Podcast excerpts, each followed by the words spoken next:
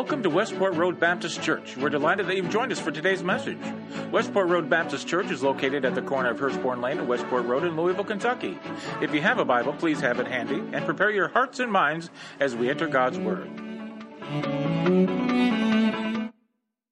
Hope you all have had a great week, and uh, we're starting a new series, sermon series called "Missing Pieces." We're going to be talking about finding the pieces to the puzzle of life. You know, friends, one thing that I find out is this: we spend a lot of time trying to understand our lives. Thanks, David. We spend a lot of times trying to understand our lives. You know, we're talking with a youth pastor this week who says how much of information that his students get from YouTube. That is the main teacher in their life is when they have a question, they go to YouTube to find out what that is. And for some of us, it's books. For some things, like I was looking at some books this week. Look at this book. The Life You Were Born to Live, a guide to finding your life purpose. Well, that sounds good, doesn't it? We want to find our life's purpose. Or for parents, there are millions and millions of parents' books that all say different things of what you should do. This one, the happiest toddler on the block, and the little subscript there is how to eliminate tantrums and raise a patient, respectful, and cooperative one to four year old. Good luck with that. We try to figure out what's going on in our life. In my home, we had to ban WebMD. WebMD is no longer wild in our house. The last time we looked, I think one of us had yellow fever and we were going to die of dysentery somewhere on the Oregon Trail. We just had to ban it because we are armchair diagnosis. We're trying to figure out what is under, going on in our lives. But in our lives, we have moments where we're like, what am I doing? What is it that I'm doing in my life? Sometimes a quintessential moment is a midlife crisis. We get a new haircut. And during service, Jay Carnes texted me and said, Nice haircut, by the way. We get a new haircut. Maybe we get a new sports car. People jumping in and out of relationships. We are looking for it because we just don't know what it is that we're doing in our life. Uh, not this Christmas, but the Christmas before that, I got Mason a Russell Wilson uh, puzzle, and we um, we love the Seahawks. Well, my family's from up in the Seattle area, and so we had a Russell Wilson puzzle. And wouldn't you know, we completed on Christmas, and we get to that last piece, and it's not there. Is there anything more deflating in life than to put together a large puzzle and to be missing a piece? Maybe it's that last piece. We have this anticipation of what we're hoping for, but it doesn't quite turn out that way. And the same is true in life. We put in all this work and effort, but many times we feel that we are still missing some piece of the puzzle. Today we're looking at the Garden of Gethsemane. Here's a picture of the garden. And that Jesus, on the night of his arrest, goes to the garden to pray to his Father. He's emotional and he's facing his darkest hour. He's wrestling with God's will. The interesting thing about the Garden of Gethsemane, it simply means oil press. It's a place where there were olive trees, and these olive trees are actually very old. Some of the oldest ones are, are actually a thousand years old in the in the um, in the garden, what's considered the garden today. But they all come from roots that are underneath, and scientists actually haven't been able to date those because they're very even ancient beyond the thousand years. It's a very moving place to go there, and it's in this beautiful place where Jesus goes to wrestle with God. I invite you to open your Bibles and to turn with me to the Gospel of Luke, chapter 22. The Gospel of Luke, chapter 22. We'll be reading from verse 39 through 46. Luke 22, verses 39 through 46.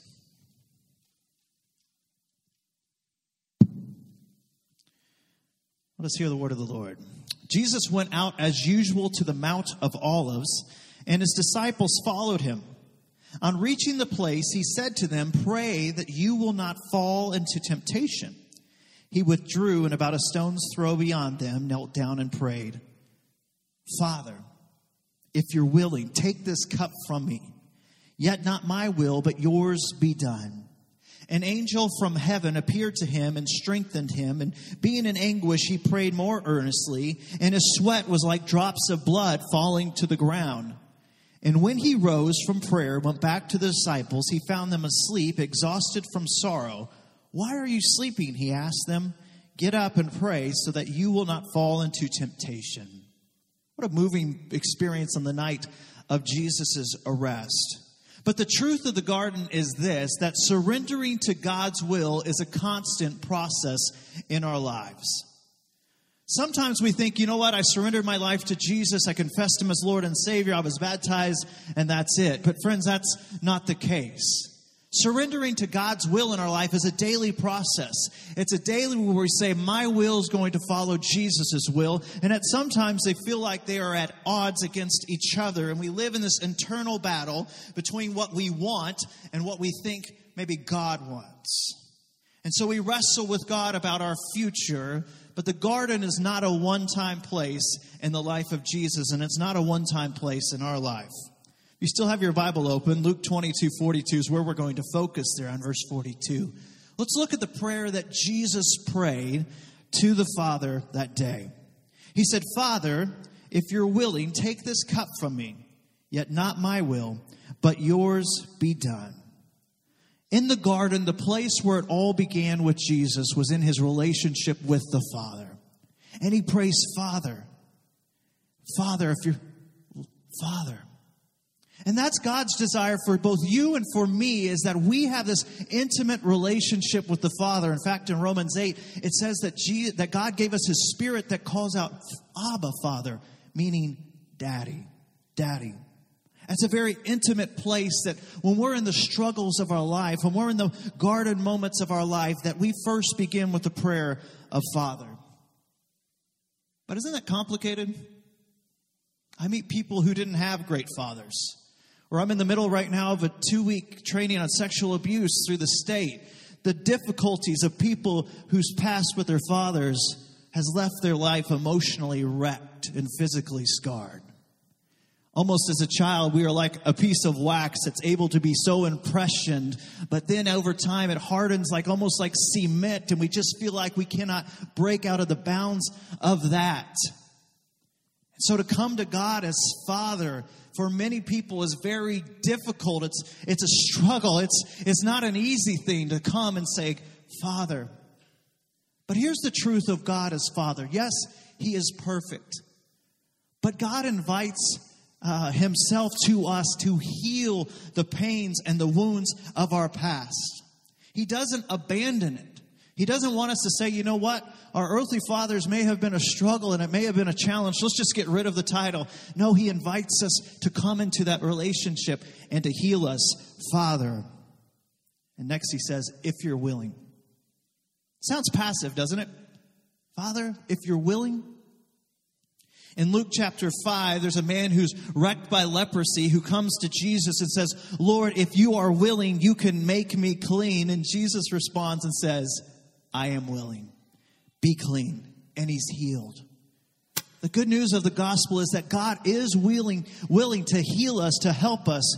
He is willing to restore us. He's willing to establish justice in our life and that we need to pray big and bold prayers. But here in the moment in the garden when Jesus prays, prays and says, Father, if you're willing, in this instance, God was not willing. And there are times and answers to our prayers, God, if you're willing, that we have to go through it. Have you ever drank or ate something that you wish you had a drink or eaten when you were done? Uh, maybe it was when you had to taste some soap from your parents' mouth or put it in your mouth when you were a child. Or my son loves sardines. Uh, he can buy them at the store, open them up, and slide them down, and I am gagging to the side. Well, when I was in Cambodia, we went to a place that the tourists simply call Spiderville. And I had been very badly sick for two to three days. This is the first place that we're going after that. We go into this town called Spiderville where the people walk around with these giant plates that are just full of tarantulas, cooked tarantulas. Now, the last thing I had eaten, I had just been terribly sick, and we sit down at this restaurant with people walking around with giant tarantulas. When you're on a mission trip, you got to do what the contact asks you to do unless it violates God's word. And I don't see where that's prohibit, prohibited in scripture, though it should be. So I, I took a, I took a spider and I broke off a leg and I put it in my mouth and I chewed it up and it had the texture. Now some of you might like this, had the texture of crispy bacon. I cannot stand crispy bacon. Oh, it's just the worst. And I got it down. My friend who hadn't been sick, he just took one and popped it in his mouth and let it go down. It was something that I wish I never and hopefully never ever will have to experience again in my life, Spiderville. But Jesus in his prayer prays this, Father, if you're willing, take this cup from me. What, what, what is it in your life that you love the Father to just take away from you today? In the prophets, the cup became an image of God's wrath. It became an image of God's judgment. It became an image of bad things happening that both those who were guilty and sometimes those who were innocent had to drink from. When the people in the Old Testament were besieged and taken into exile, it said both the guilty and the innocent, they had to drink from this cup.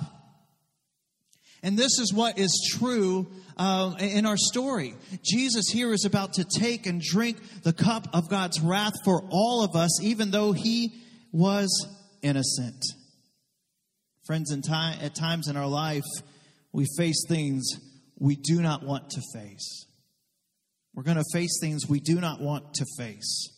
Jacob Copeland, he's one of the top wide receiver recruits in the country. Many schools wanted him to come play for them, but it was National Signing Day, and this was on national TV. He narrowed down to three schools Tennessee, Alabama, and Florida.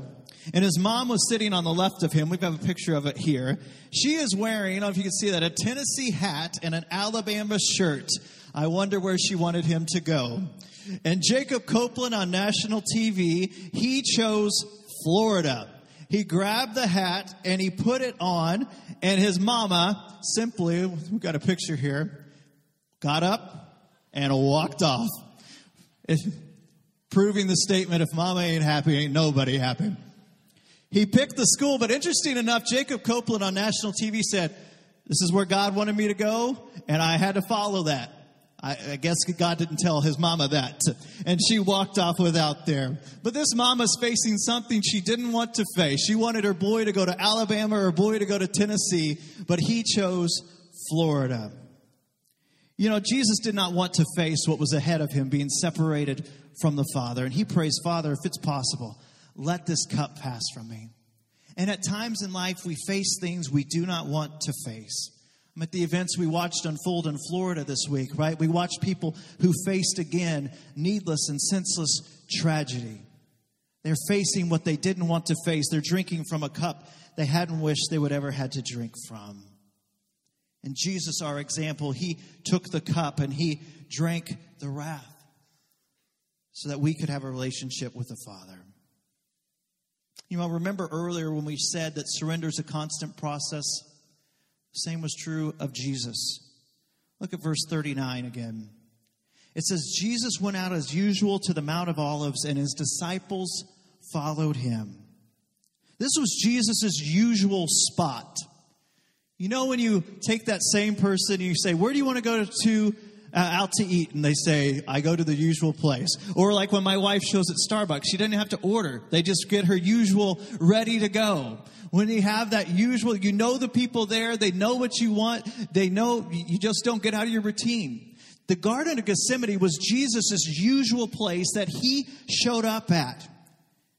And he went back time and time again to the usual place of the garden. Friends, we need to create place in our life where is our usual place that we can connect and surrender to God. And the main question of the sermon is, this morning is where's your garden? Where is the place in your life that you can go to connect with God, to wrestle with God, to say, God, if it's if you're willing, please let this cup pass from me. Where's the place you go to discern, to wrestle with God? I had a friend who, um, uh, a friend who whose wife died, but her spot in life was a rocking chair. And she would go, and that's where she would have her daily communion with God. That's where she would have her quiet time with God. And after she died, he was going through grief, obviously, and was wrestling through this. And finally, he said, I just need to have my garden moment. And so he started going and sitting in that rocking chair where she used to be, and he would cry before the Lord, and he, would question until he worked his way through that. That for him became his garden spot. Also, just want to share with you a good place to have a garden spot. There's an app on your phone called the Abide app. And it's a place that you simply can download on your Apple or Android device. And it's a daily prayer uh, and Christian meditation where it reads scripture and has a way to center you and to connect you to Jesus. That's a simple daily way to do that. Maybe it's a small group that you can get plugged in. Do you realize the garden was supposed to have been a small group? Jesus wanted the garden to be a small group session. And so many times we think our relationship with God is just me and God and it's just block everything else out. But the garden was meant to be small group, but his disciples fell asleep and they couldn't stay awake. And so it turned into a moment of Jesus by himself. And this is part of the reason why we're pushing these small groups or, you know, we have about 20 small groups that meet on our Sunday school on a 930 and 11 o'clock hour because we are not meant to do this life by ourselves. Jesus, our example, teaches us that we need a community where we can come and come to know God. Where's your garden today? And then he prays this, yet not my will. Yet not my will. The garden is where I go when I need to submit my will to follow Jesus I was in Australia one time on another mission trip, and there was a couple who was running a soup kitchen, and they ran the soup kitchen that fed the marginalized and the Aborigine people there in Australia for 17 years. And I had the chance in a quiet moment to have tea with them, and I asked them, How did you get started? They said, Well, 17 years ago, we felt like God said, Open a soup kitchen. And they said, We don't want to open a soup kitchen. And they said, I felt like God said, Start a soup kitchen. And they said, But we don't want to do it. And they said something I'll never forget. When God tells you to do something, obey Him first, and your heart to do it will come later. They said, Now there's nothing else that we would rather do than to serve the people through the soup kitchen. But they said we had to submit their will and they had to obey. My will is short sighted. It's limited. I don't always know what is best for myself, let alone for what God is doing in our community. And the garden is where I go to submit my will to follow Jesus. And the last part of his prayer was this Yet not my will, but yours be done. What was God's will in this moment? So God said no to Jesus' prayer to take this cup from him. But what was God's will in this moment? we catch a glimpse of it in Philippians chapter 2. We're going to put that on the screen. Paul writing and said, And being found in the appearance of a human, as a man, he humbled himself by becoming obedient to death, even death on a cross. Therefore, God exalted him to the highest place and gave him the name that is above every name. That at the name of Jesus, every knee should bow in heaven and on earth and under the earth and every tongue acknowledge that Jesus Christ is Lord to the glory of God the Father. The will, the will of the Father was that Jesus would be exalted to the highest heaven. If Jesus had given up and not gone through the cross, there would have been no resurrection and no redemption of humankind. If he did not humble himself, there would have been no exaltation for Jesus. The Father knew that through this momentary humiliation, this momentary separation, He would gain something far more greater that would last for all eternity. Many times, God has the final word, He has eternity in mind. And so it was that Jesus just needed a moment. You ever needed just a moment to just clear and get something off your chest? Maybe it's that moment where you tell your spouse, I don't need you to solve anything, I just need to say something. That moment when we say, God, I don't know why I'm going through this. I don't want to go through this. I don't want to face these layoffs at my company. I don't want to go back and face this class again at my school. I don't want to go and experience this, but I just need a moment. I'm not giving up, but God, I need a moment. And it is in the garden that Jesus' will aligned with the Father and at that place of alignment comes power. You see, friends, when our will is in line with God's will, then we can face what comes next. I want to read to you from the Gospel of Mark what it says happens at the end of this uh, garden scene. It says, Returning the third time, Jesus said to them, Are you still sleeping and resting? Enough. The hour has come. Look, the Son of Man is delivered into the hands of sinners. Rise, let us go. Here comes my betrayers. Jesus wasn't defeated by the garden, he was rather empowered. He says, Let us go.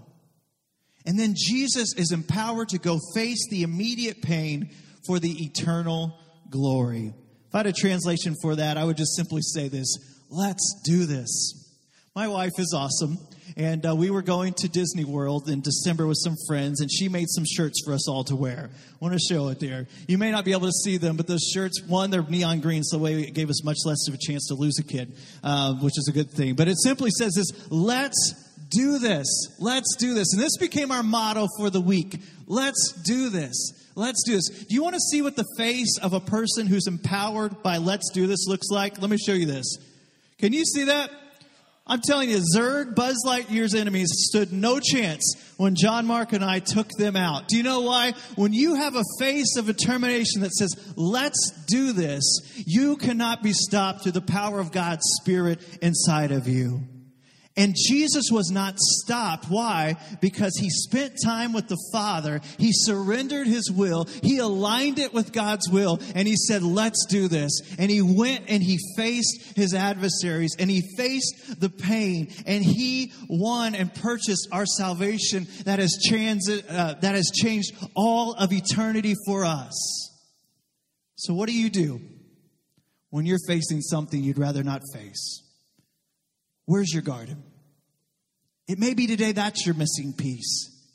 That's your place that you need to say, God, I don't want to do this. And if it's possible, can you take this diagnosis from me? God, if it's possible, can you help this marriage, my marriage that's struggling? God, if it's possible, can you touch me? But nevertheless, not what I want, but what you want. And when you have a garden and you stand up, you can say, no matter what comes your way, let's do this. Friends, that's the power of the gospel, that He wants to change us and transition us. And so today, as we close in prayer, I'd invite you to quietly say, Where's your garden? Where's the place that God wants to connect with you? Would you join me in prayer?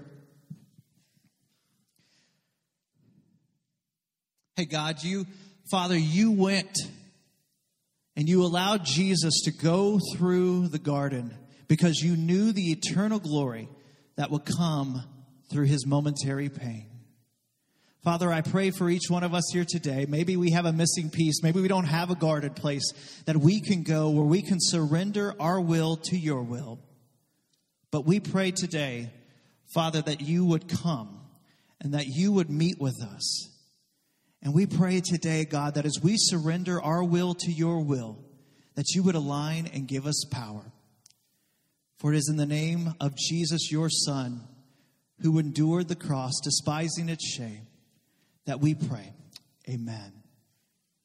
Friends, the call to you is simple as today. Where's your garden at? Maybe right where you're standing, in just a moment we'll stand up. You need to surrender your will and say, God, I've been fighting you. I don't really want to go what's beyond what I feel like I'm facing. But you just need to surrender that. Maybe you need to come forward and make this a place of surrender but also to think through where's that place in your house? Is it a journal? Is it the Abide app? Where's that place in your life that you need to make a garden that can be that missing piece where you can connect with Jesus? If you've never met Jesus and never confessed him as your Lord and Savior, today be a great day. Love to meet with you and pray with you today. Or perhaps you felt God is calling you to join this church. So be a good day to come forward as well as we stand and sing.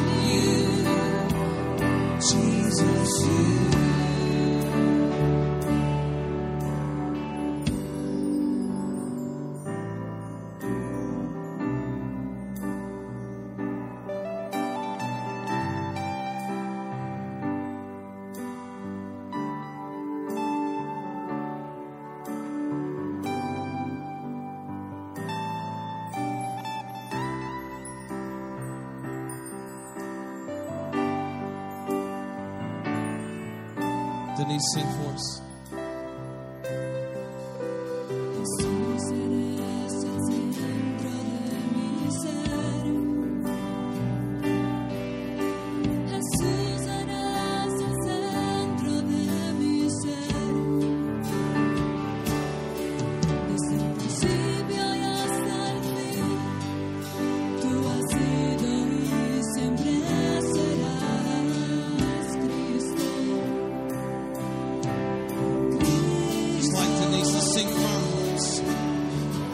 Jesus be the center of my life.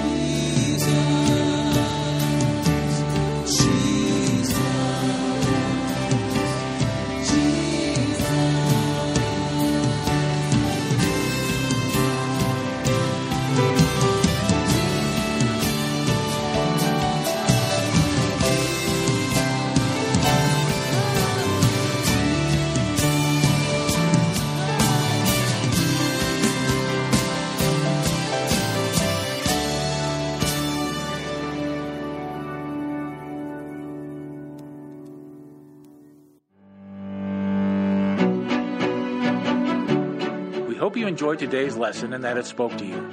If you have prayer needs or want more information about us, we invite you to stop by our website, mywrbc.org,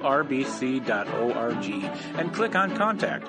Please use the word podcast in the subject line. You can also find us on Facebook, Twitter, and Instagram. Keyword MyWRBC. At Westport Road Baptist Church, we love God and love people. Please join us for Sunday morning service at either 9:30 a.m. or 11 a.m. We also have Sunday school for all ages during both service times. Thanks again for listening and join us next week for another message from God's Word.